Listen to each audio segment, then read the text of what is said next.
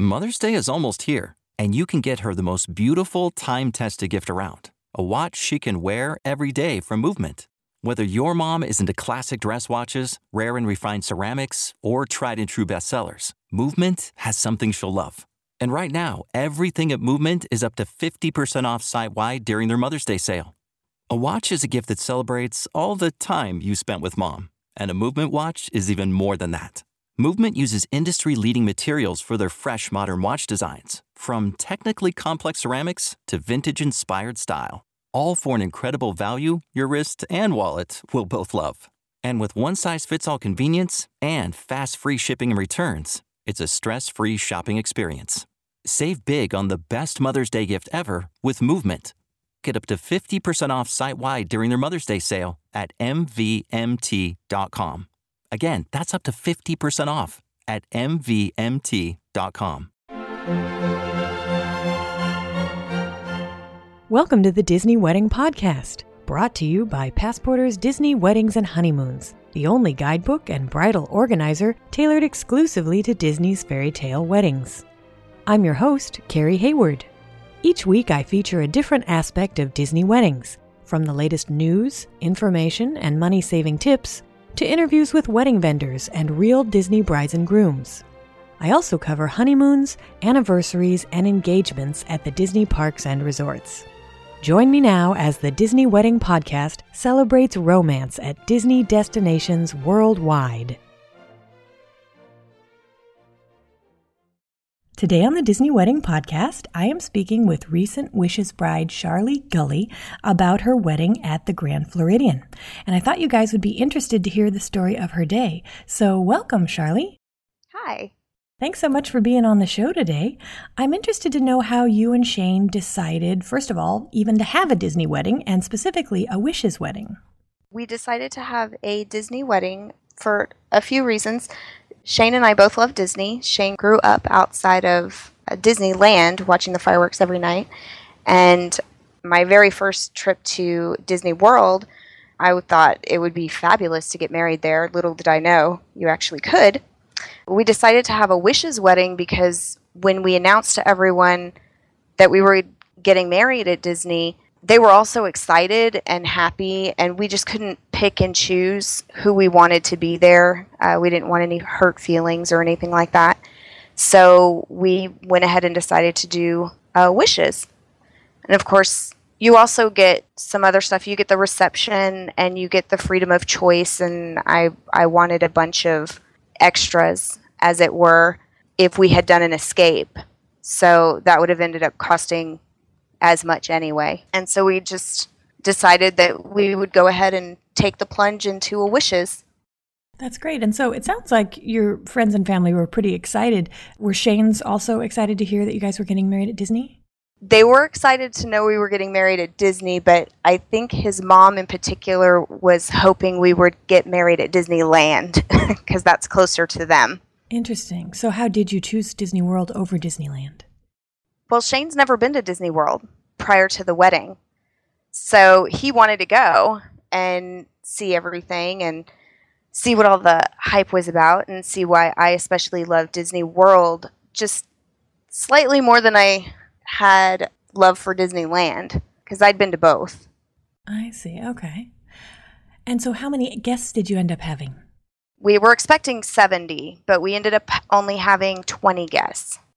Interesting. And can you talk a little bit about that? Because I think that happens more often than people realize, especially with a destination wedding, that maybe at first people seem excited and then when it comes time to actually put money down, they're not as excited. Can you tell me a little bit about how that worked out for you guys?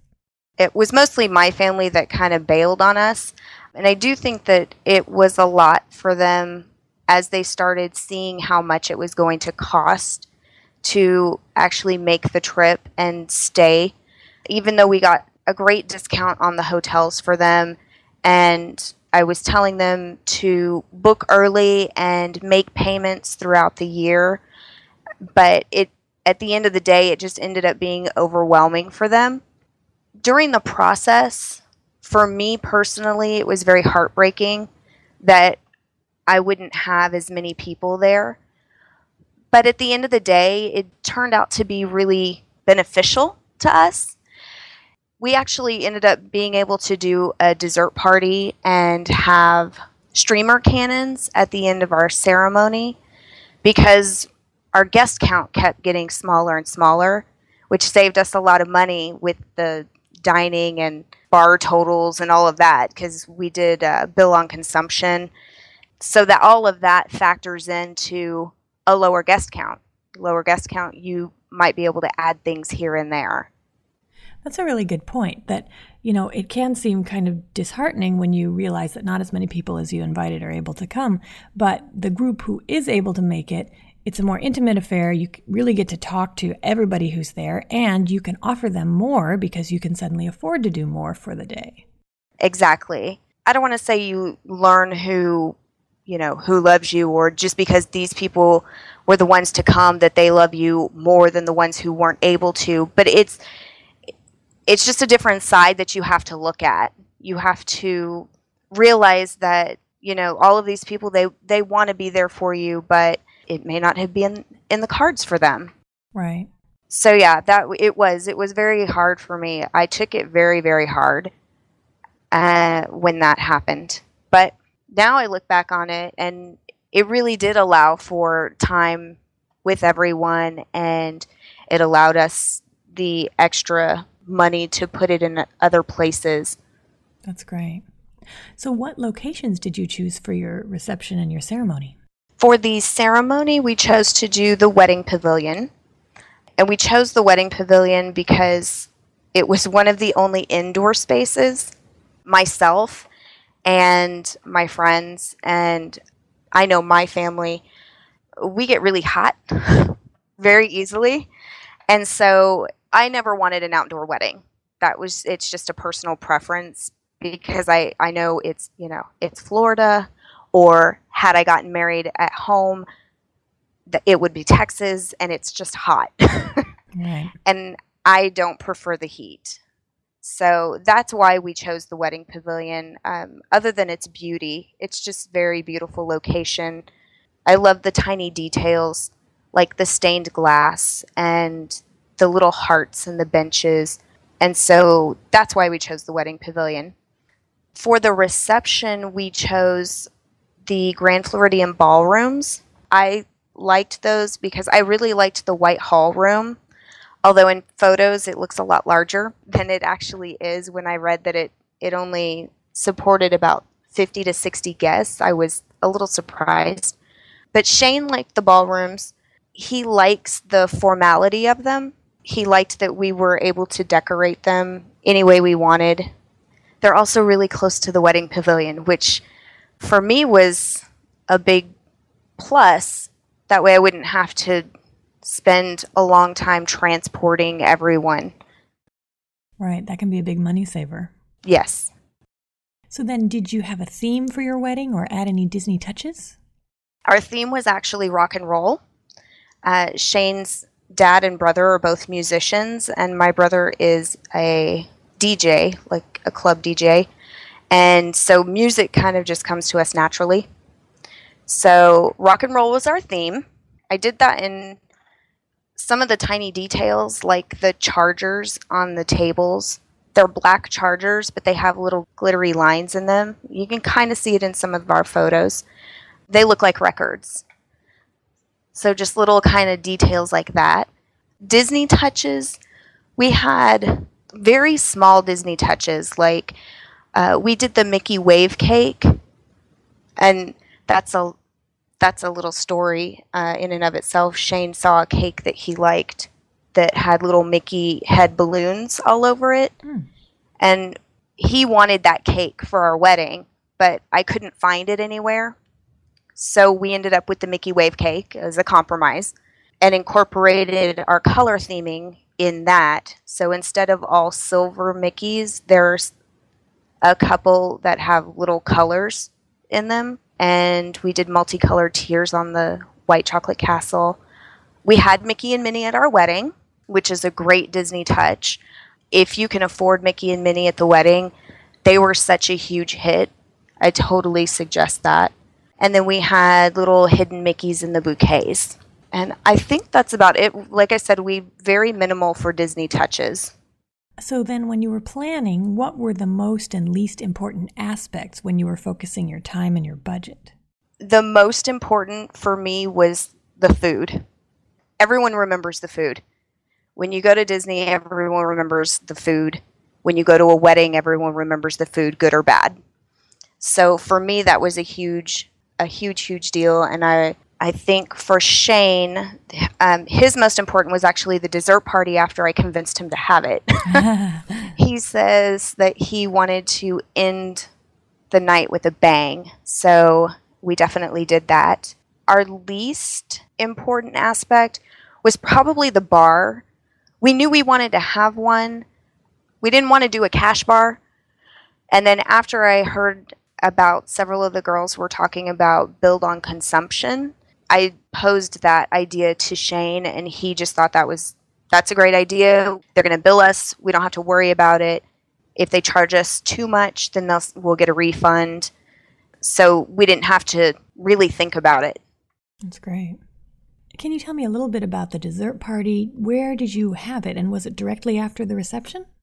It was directly after the reception. We had it in Epcot for Illuminations in actually the same place you had yours. Um, that was oh UK Lochside. I love that place. Yes, UK Lochside. Beautiful site. It was perfect viewing. We didn't have any smoke come in our direction. I was worried about that, mm-hmm. and I know that has a lot to do with the winds. But yeah, everyone had a ton of fun and we actually we didn't do all desserts we decided to incorporate a nacho bar because mm. i wanted those people who aren't necessarily dessert people. I wanted them to have something a little bit savory. Actually, while we're on the subject of food, since it was so important to you, do you have any recommendations from any of your menus, whether for the reception or for the dessert party? The nacho bar went over really, really well at the dessert party. I highly recommend having a savory, at least one savory item at the dessert party. I mean, if you think about it, you've come from the reception, everyone's just had cake. We did nachos. We did also do cupcakes and the Rice Krispie Mickey head pops. And everyone seemed to come in and they gravitated toward the nachos and the drinks. And then later, right before we left, they, they kind of started picking up the, the sweeter items again. Hmm. As far as our reception meal, we had the Parmesan crusted chicken, which was delicious. I know why it's a favorite now. it's really very good. I did change the sauce on that because I'm not a big fan of mushrooms, but I think any sauce they come up with would be delicious on it. And then we had also the filet in the Merlot reduction. So we did the dual plate, and that was really great. Everyone loved it if you have a vegetarian or vegan, I highly recommend those. Shane's mom is just this side of vegetarianism. She eats a little bit of meat every once in a while, but we offered her the vegetarian plate, and she said it was the best food she's ever eaten. Wow. Yeah. So I highly recommend those if you have any vegetarian friends or family. So then, what turned out to be your favorite memory of your wedding day? I think for both of us, kind of the ceremony in general is a really great memory. But for me personally, when the streamer cannons went off and you could hear the the gasp of behind us, that's just priceless. Uh, so then, did anything go wrong or just not turn out like you expected? Everything turned out really well. The one thing that I personally didn't know about until probably a couple months after the wedding was that the transportation went to the wrong Hilton hotel. We didn't realize there were two Hiltons on downtown Disney. So the transportation, they just went to the wrong one. And our, our planner called the driver immediately and had them go to the correct hotel. So there was no sad feelings about that. That's good. And I love how they make sure the bride never knows about any of this stuff. oh, I know. It's it's insane. If anything else went wrong during that day, I have no idea. That's great. So then was there any aspect of the wedding that seemed like a big deal beforehand and then turned out not to be? Probably the welcome bags, I would say. I made this huge deal about how I wanted to do welcome bags and we were going to put, you know, water and snacks and all this great stuff in them and and then deliver them all to the hotels and we just didn't have time. Hmm. We didn't have time. We ended up giving our welcome bags out at our rehearsal dinner, which is terrible. Sounds convenient to me. yeah, I was like, um, okay. So, what's funny is we didn't have, we didn't give welcome bags to everyone. We only anticipated giving them to the people who were staying on property. But actually, we did have a, a snafu during the rehearsal dinner, kind of prepping for that, I guess. We did Spirit of Aloha for our rehearsal dinner. Hmm. And of course, that's a ticketed event. And there was some issue with knowing exactly how many people were coming to the wedding and staying on property. I got enough tickets just for the wedding party because we knew that those people would be there. And then there was some upset, so I had to get more tickets. And so all of that was happening. And so at the end of that story, we had people who were not staying on property come to the rehearsal dinner, so we had to make them welcome bags. So it all kind of ties together. Interesting. Okay, Yeah. that's that's a good cautionary tale for future brides. yes. At the end of the day, make sure you get enough tickets to a ticketed event if you need to. Huh. And this is sort of a similar question, but is there anything that you would have done differently knowing what you know now? I would make sure to get enough tickets for the for everybody. Noted. yeah, exactly. Okay, so do you have any advice or tips for future Disney brides and grooms? Save, save, save as much as you can. If you know you want to get married at Disney, start saving before he asks you to marry him. I mean, it's worth it not to have the debt at the end of the day when all is said and done. So I would definitely say to save. The other thing that I would say, especially for the brides, is don't sweat the small stuff. Mhm. Like the stuff that you put into the welcome bag or the little trinket that you want to carry with you or whatever. If it doesn't happen, it doesn't happen. We get stressed over such small things, I think. And the day of, you probably don't even know it's missing. Right. Well, this is great stuff. Is there any place online where my listeners can go to read about or see photos of your day? I do have a planning journal on the Disboard, and it's just simply titled Charlene Shane's uh, Wishes Wedding. Okay. Charlie, thank you so much for sharing this story of your day. I think it's really instructive to future brides and grooms, and especially your advice for things that will help them avoid pitfalls and also things that, you know, may be unexpectedly wonderful experiences. So thank you. Thank you. That's our show for today. If you enjoyed it, be sure to rate the Disney Wedding Podcast on iTunes so that others will find it. You can also send your comments, questions, and suggestions to info at DisneyWeddingPodcast.com. Past shows are available in iTunes and on the show's website. And for instant answers to all your Disney's Fairy Tale Weddings questions, check out Passporter's Disney Weddings and Honeymoons Guide, available as an interactive ebook with continual free updates at passporter.com slash weddings.asp or in print at passporter.com and amazon.com.